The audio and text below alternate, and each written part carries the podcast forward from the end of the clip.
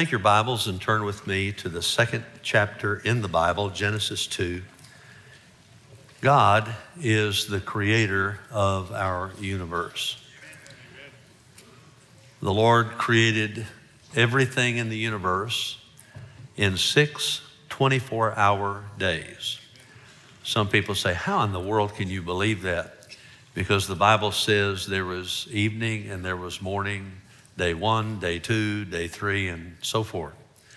So I don't believe that the Hebrew word yom is referring to a long period of time. I believe it's talking about a 24 hour day. I mean, He's God. He can do whatever He wants to, how fast He wants to. There's no limit to Him. And on the sixth day of creation, God created Adam and Eve, one man, one woman, on that day he created marriage. It's very interesting. Uh, I have walked three of th- our three daughters uh, down the aisle. Do you know where that started? The Garden of Eden. God the Father was the father of the first bride, and he walked her down the aisle, if you will, in the Garden of Eden and gave her to the first groom, and that was Adam. And that was the first wedding that was consummated. And in Genesis 1 and 2, we see God's plan for marriage, God's plan for family one man, one woman. It's very interesting. Within only six or seven generations, things started to change. And we think that today we live in a very sinful time. Well, it was a sinful time back then as well because the seventh generation from Adam, through his evil son Cain, produced what is referred to as polygamy. A man named Lamech, seven generations from Adam through the lineage of Cain. The Bible says in Genesis 4:19, Lamech took to himself two wives. Immediately, that distorted God's original plan. It's very interesting. My wife and I were talking about this. Did you know that my wife knows the Bible really well? and we were talking about this. She said, You know, the seventh generation from Cain was a sinful generation, but the seventh generation through Seth was Enoch. Does anybody remember Enoch? The Bible says Enoch walked with God and he was not, for God took him. He didn't die physically, he went to heaven. And that was the righteous lineage. And soon after Lamech distorted God's original plan for marriage by the sin of polygamy, there was a lot more deviation that took place. The Bible says in Genesis 6 5, one of the saddest verses in the Bible. Again, we think that things are bad now, and they are. But listen to this. Then the Lord saw that the wickedness of man was great on the earth, and that every intent of the thoughts of his heart was only evil continually. It's been bad a long time, folks. So much so that right after that verse, guess what God did? He called a man named Noah to build an ark to save his family, to save mankind. Sometimes people talk about races. We all came from Noah and his three sons. If you're breathing, you came from a big boat. And you came from a man named Noah and from the lineage of his sons. The Bible says that it was just a little bit longer, even after Noah and his sons were the only ones they replenished the earth, but it wasn't long at all that sexual sin was being committed again. We read in Genesis 19 about Sodom and Gomorrah, completely populated with males who would engage in the sin of homosexuality. The men of that city, the men of Sodom, surrounded the house, Genesis 19 4, both young and old, all the people from every quarter. Did you hear that? Both young and old. Homosexuality was uh, young and old. And they called to Lot and said to him, Where are the men? These were two angels, actually, who came to you tonight. Bring them out to us that we may have relations with them. I won't go into what that means, but I think you know. It was the first biblical example of homosexuality. Paul describes homosexuality with these words in Romans 1 For this reason, God gave them over to degrading passions, for their women exchanged the natural function for that which is unnatural. And in the same way, also, the men abandoned the natural function of the women and burned in their desire toward one another, and men with men committing indecent acts and receiving in their own persons the due penalty of their error. And just as they did not see fit to acknowledge God any longer, God gave them over to a depraved mind to do these things which are not proper. I'm talking to somebody in this room that has same sex attractions. You struggle with that. And I want to encourage you to pray, to read the Word of God, to go to counseling, to talk with people. But I do want you to see what the Bible says about it. It says that all of the LGBTQ activity is, and I'm just reading from Romans, degrading, unnatural, indecent, error, depraved, and not proper. And when God called me to preach, I told him, I'll preach the Bible. I won't preach the culture, I'll preach the Bible. And the culture has changed, but the Bible has not changed.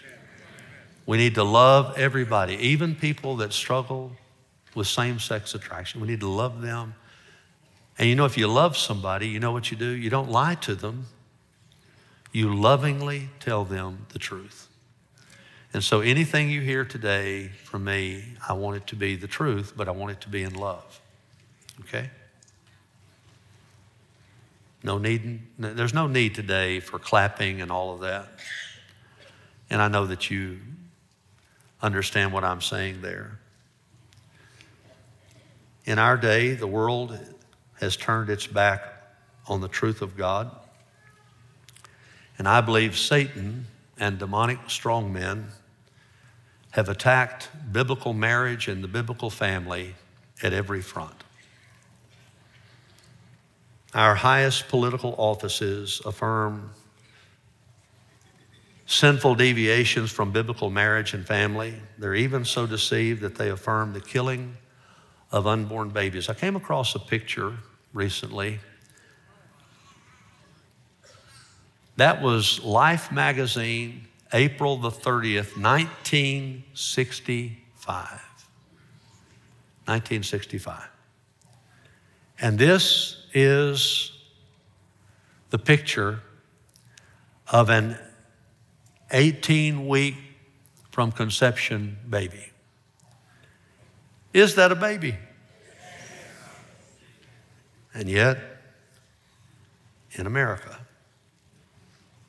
every day, 2,000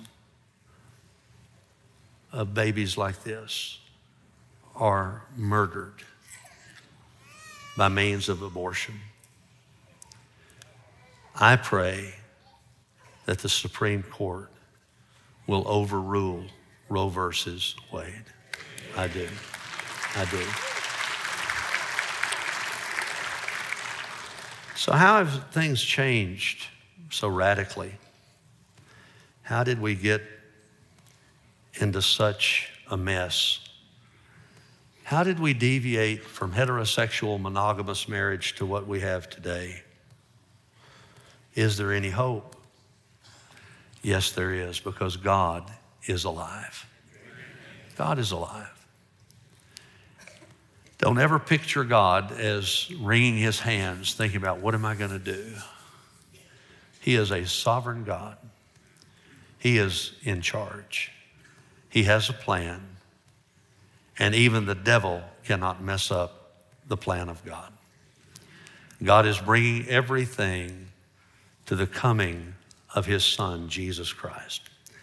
But before that happens on this Mother's Day, let's just go back and take a look at the beginning, okay?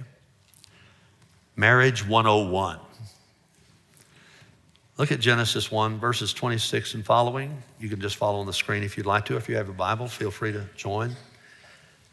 Then God said, Let us make man in our image. There's the Trinity us, our, those are pronouns that are plural according to our likeness, and let them rule over the fish of the sea, and over the birds of the sky, and over the cattle, over all the earth, over every creeping thing that creeps on the earth. God created man in his own image, in the image of God. He created him, male and female, he created them. God blessed them. God said to them, Be fruitful and multiply, fill the earth, subdue it Rule over the fish of the sea, over the birds of the sky, over every living thing that moves on the earth. Now go down to Genesis chapter 2, verse 18. Then the Lord God said, It is not good for the man to be alone. I will make a helper suitable for him. Out of the ground, the Lord God formed every beast of the field, every bird of the sky, brought them to the man to see what he would call them or name them, and whatever the man called a living creature, that was its name. The man gave names to all the cattle and to the birds of the sky and to every beast of the field. But for Adam, there was not found a helper suitable for him. So the Lord God caused a deep sleep to fall upon the man, and he slept. And then he, God, took one of his ribs, closed up the flesh at that place, and then the Lord God fashioned into a woman the rib which he had taken from the man and brought her to the man. And these are the first wedding vows ever given. Then man, Adam said, This is now bone of my bones, flesh of my flesh. She shall be called woman because she was taken out of man. Here's our verse, verse 24. For this reason, a man shall leave his father and his mother and shall be joined or cleaved to his wife, and they shall become one flesh. And the man and the wife were both naked, were not ashamed. Could we read Genesis 2 24 together? Would you read that with me, please? For this reason, a man shall leave his father and his mother and be joined to his wife, and they shall become one flesh. Let's talk about biblical marriage. First of all, we see the pattern for marriage. For this reason, the Bible says there, a man shall leave his father and his mother and be joined to his wife. It shows the eternal pattern God has for marriage, God's standard, if you will, for marriage. Heterosexual, monogamous marriage.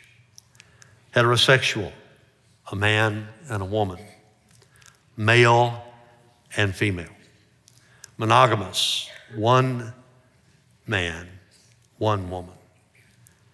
That's the first biblical marriage, and we see it here in Genesis 2:24.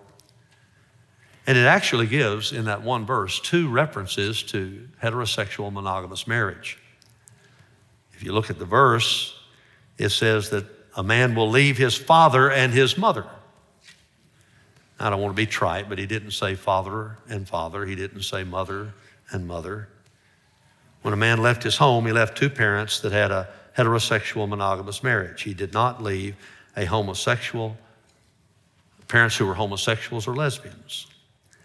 Then, after he left his father and mother, he began a new heterosexual monogamous marriage. It says, For this reason, a man shall be joined to his wife.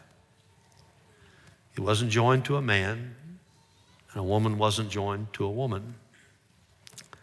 When a man married, he left heterosexual monogamous parents and joined his wife to form a separate heterosexual monogamous marriage.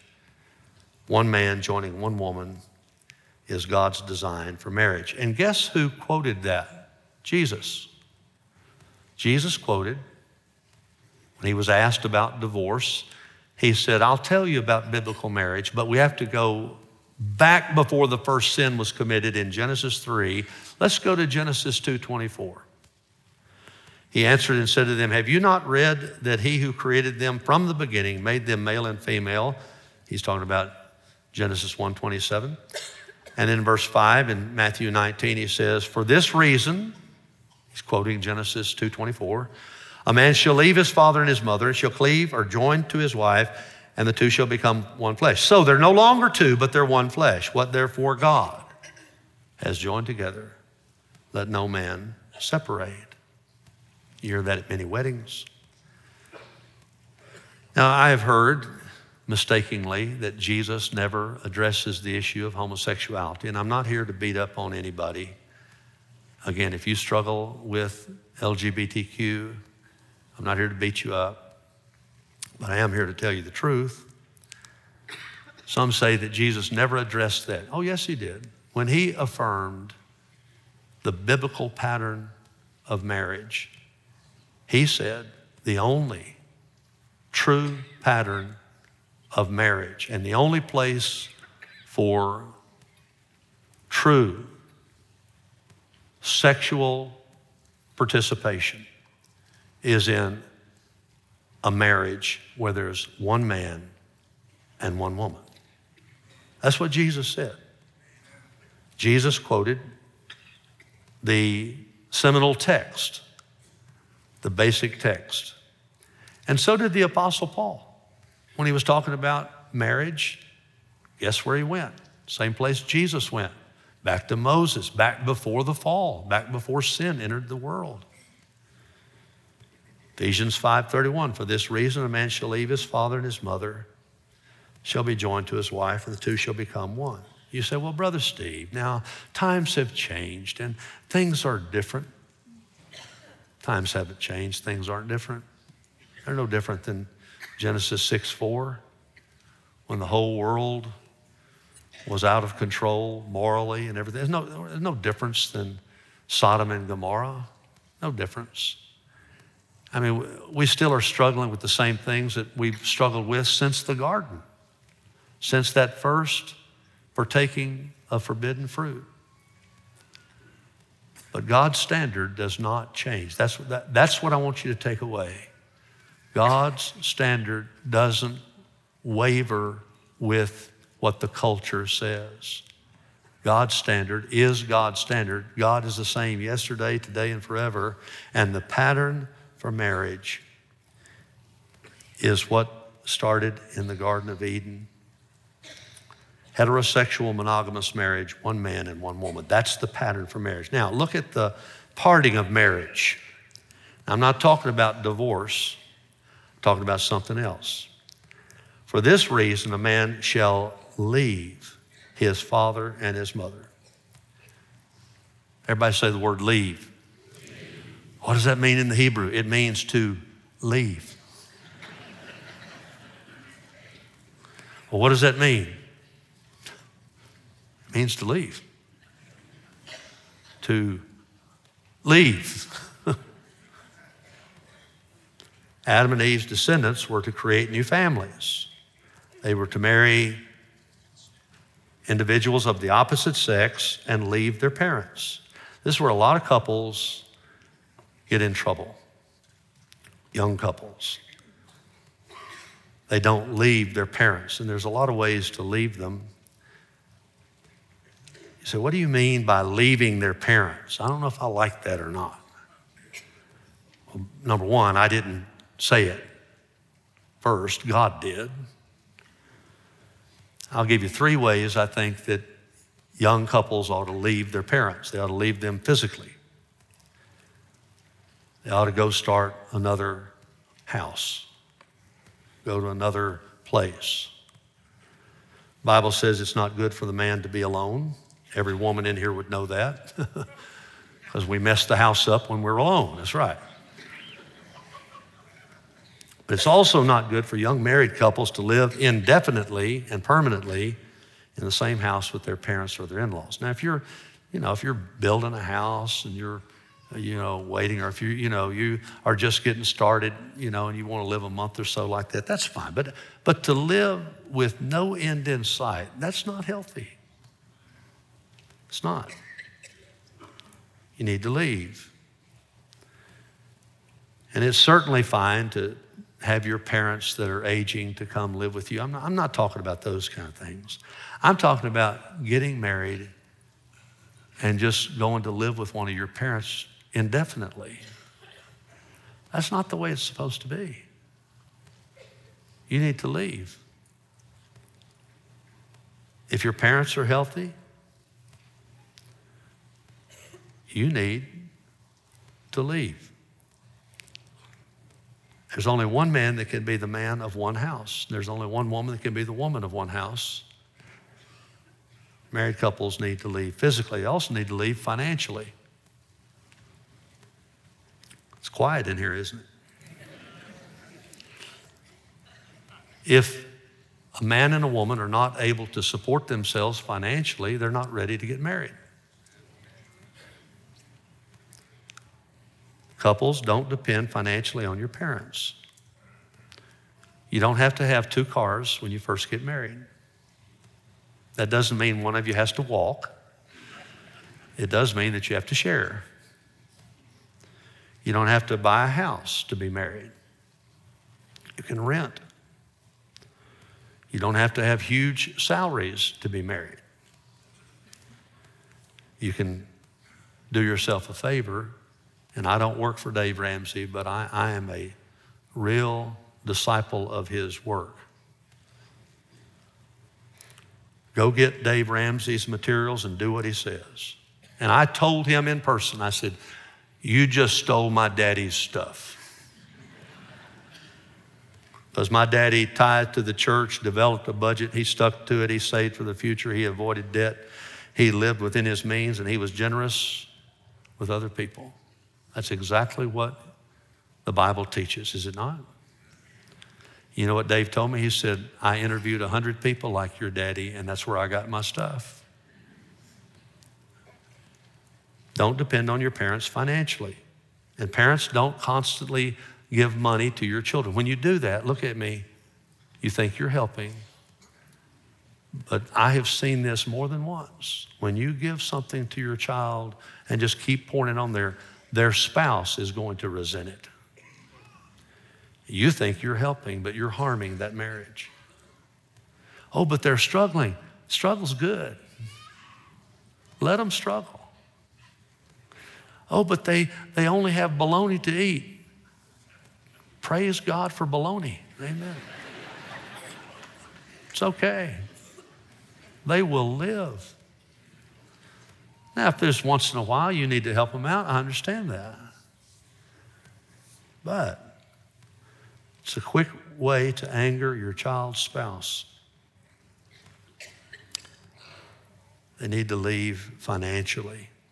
And then they need to leave emotionally. Now, this one's tough. Married couples need to transfer their primary loyalties away from their parents to their spouse so that what their spouse says and thinks is more important to what their parents say or think. And parents of married children, you should want that. You should want them to have a healthy marriage. When they got married, they created a new family unit. You can leave, by the way, you can leave your parents physically and financially, but not emotionally. When you're always sitting around pining for the good old days. Well, that'll bless your new spouse, won't it? Oh, I remember when I was in Egypt, we ate all these good foods, but now we're in the desert and all I've got is manna. I remember when at mom's house we had a swimming pool. Man, we don't even have a bathtub.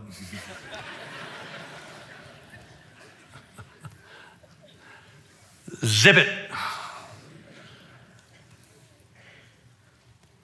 And just go right on. You'll be fine.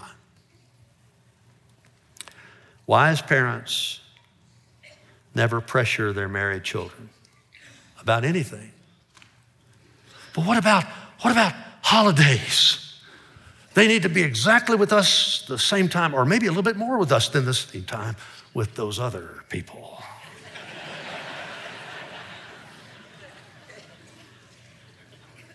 Let it go.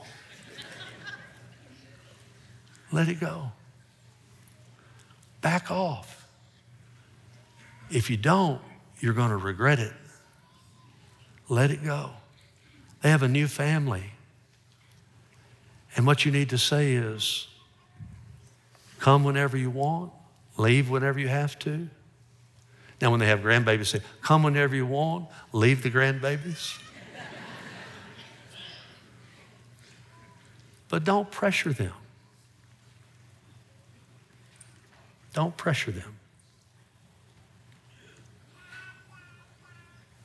Young couples, do not be manipulated by your parents or your in laws. You have the right from God to start your own family. Manipulation usually shows up in two ways. Number one, anger.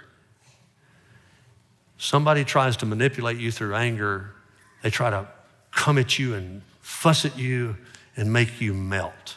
Don't give in to that stuff. That's just like a spoiled little child. Don't give in to that stuff. Parents do better than that. And then not only anger, but self pity. Acting so, oh, we're just so, it's, everybody else has their children and we don't. When your parents act that way, ignore them. Parents, don't interfere with your children's marriage. No, don't.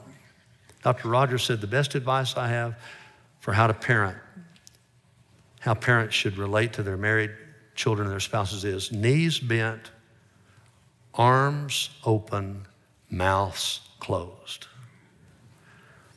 Donna had an aunt named Jenny. Jenny was to the point. And when our son got married, Grant, back in 05, Jenny came up to Donna and said, Donna, has anyone told you what is the role of the mother of the groom in a wedding? Donna said, No, Jenny, but I'm sure I'm about to be told what the role is of the mother's, the mother of the groom at the wedding. She said, Good, I'll tell you.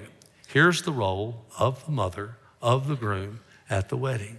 Wear beige and keep your mouth shut. I like that. Leave your parents emotionally. You got to leave, or you will grieve. You got to leave them physically, financially, and emotionally. You still love them, but you transfer your primary loyalties away from your parents and you start a new family. You transfer your primary loyalties to your spouse. And let me just say this and I'll move on. When you make a decision as a young couple, the husband, the man, needs to talk to his parents and tell, you, tell them what the decision is. And then the wife needs to tell her parents what the decision has been made. And you have to honor your parents, but you don't have to obey them anymore. You don't. I've just liberated you, all right? You don't. You honor them, but you don't have to obey them. Be kind, but you don't have to do everything they say. And if they get mad, that's not your fault. You say, Would you go to the last point? Yes, I will. Okay. That's the parting of marriage. For this reason, a man shall leave his father and mother. And then look at the last part, verse chapter 2 of 24. It says, The partnership of marriage. For this reason, a man shall leave his father and his mother, be joined or cleave to his wife, and they shall become one flesh. When you leave your parents, you join to your spouse. You cleave to one another. You create a brand new, a brand new marriage and a brand new home. We read in Genesis 2:18, the Lord God said, "It's not good for the man to be alone. I'll make a helper for him. That word helper is ezer, ezer in the Hebrew. And the word helper is a little stronger than we think. It's a helper, but it's also a protector. And ladies, you become a warrior for your husband a prayer warrior, an encourager, and a shield for him. I'm going to tell you something, guys. Look at me. If you don't know the will of God, go to the Word of God and then go to the wife that God gave you. Women hear from God. You hear what I just said? Women hear from God. You say, well, that's because you're married to Donna. No. Women hear from God. And you be his warrior. You be his biggest fan. You be his, be his cheerleader, but you fight for him on your knees. Pray for your husband. You pray for him. That's how he'll change into a Christ like man. I know, I know. I've got a wife that has prayed for me every day for the last 40, almost 42 years. She probably started, I'm sure she started before we got married. Pray for them, fight for them, stand up for them in our book, Biblical Femininity. Is that right?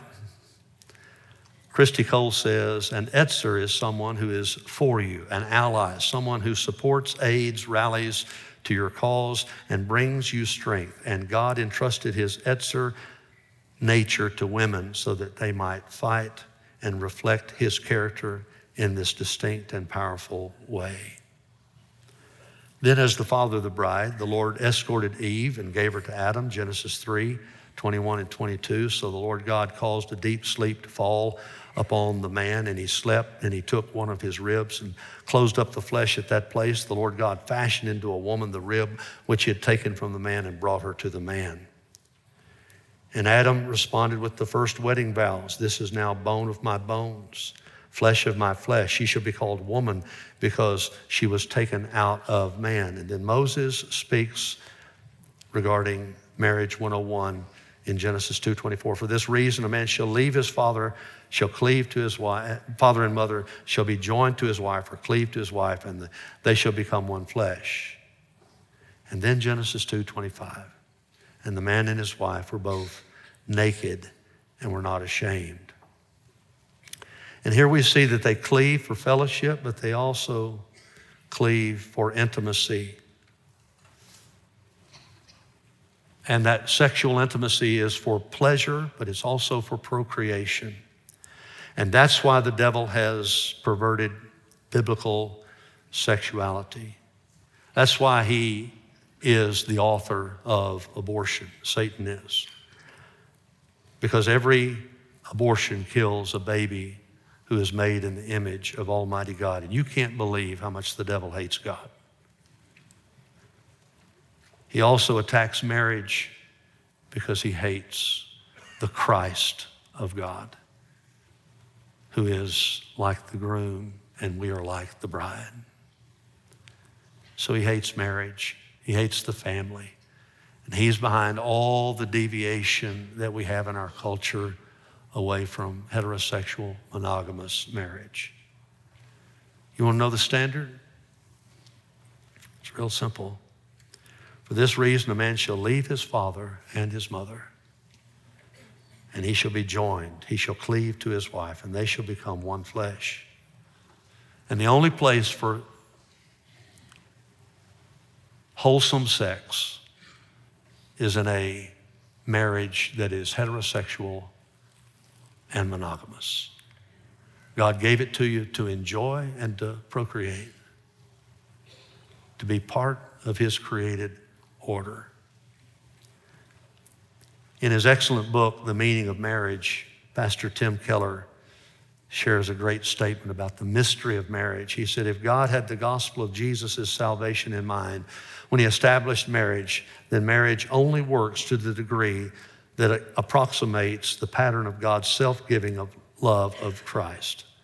Start here, Paul says. Do for your spouse what God did for you in Jesus, and the rest will follow. This is the secret that the gospel of Jesus and marriage explain one another. That when God invented marriage, He already had the saving work of Jesus in mind. Every marriage is a picture of Jesus and the church, and it is sacred. It is sacred. That's why weddings ought to be sacred from beginning to end. It's a holy thing. And that's why marriages are to be sacred from the beginning to the end.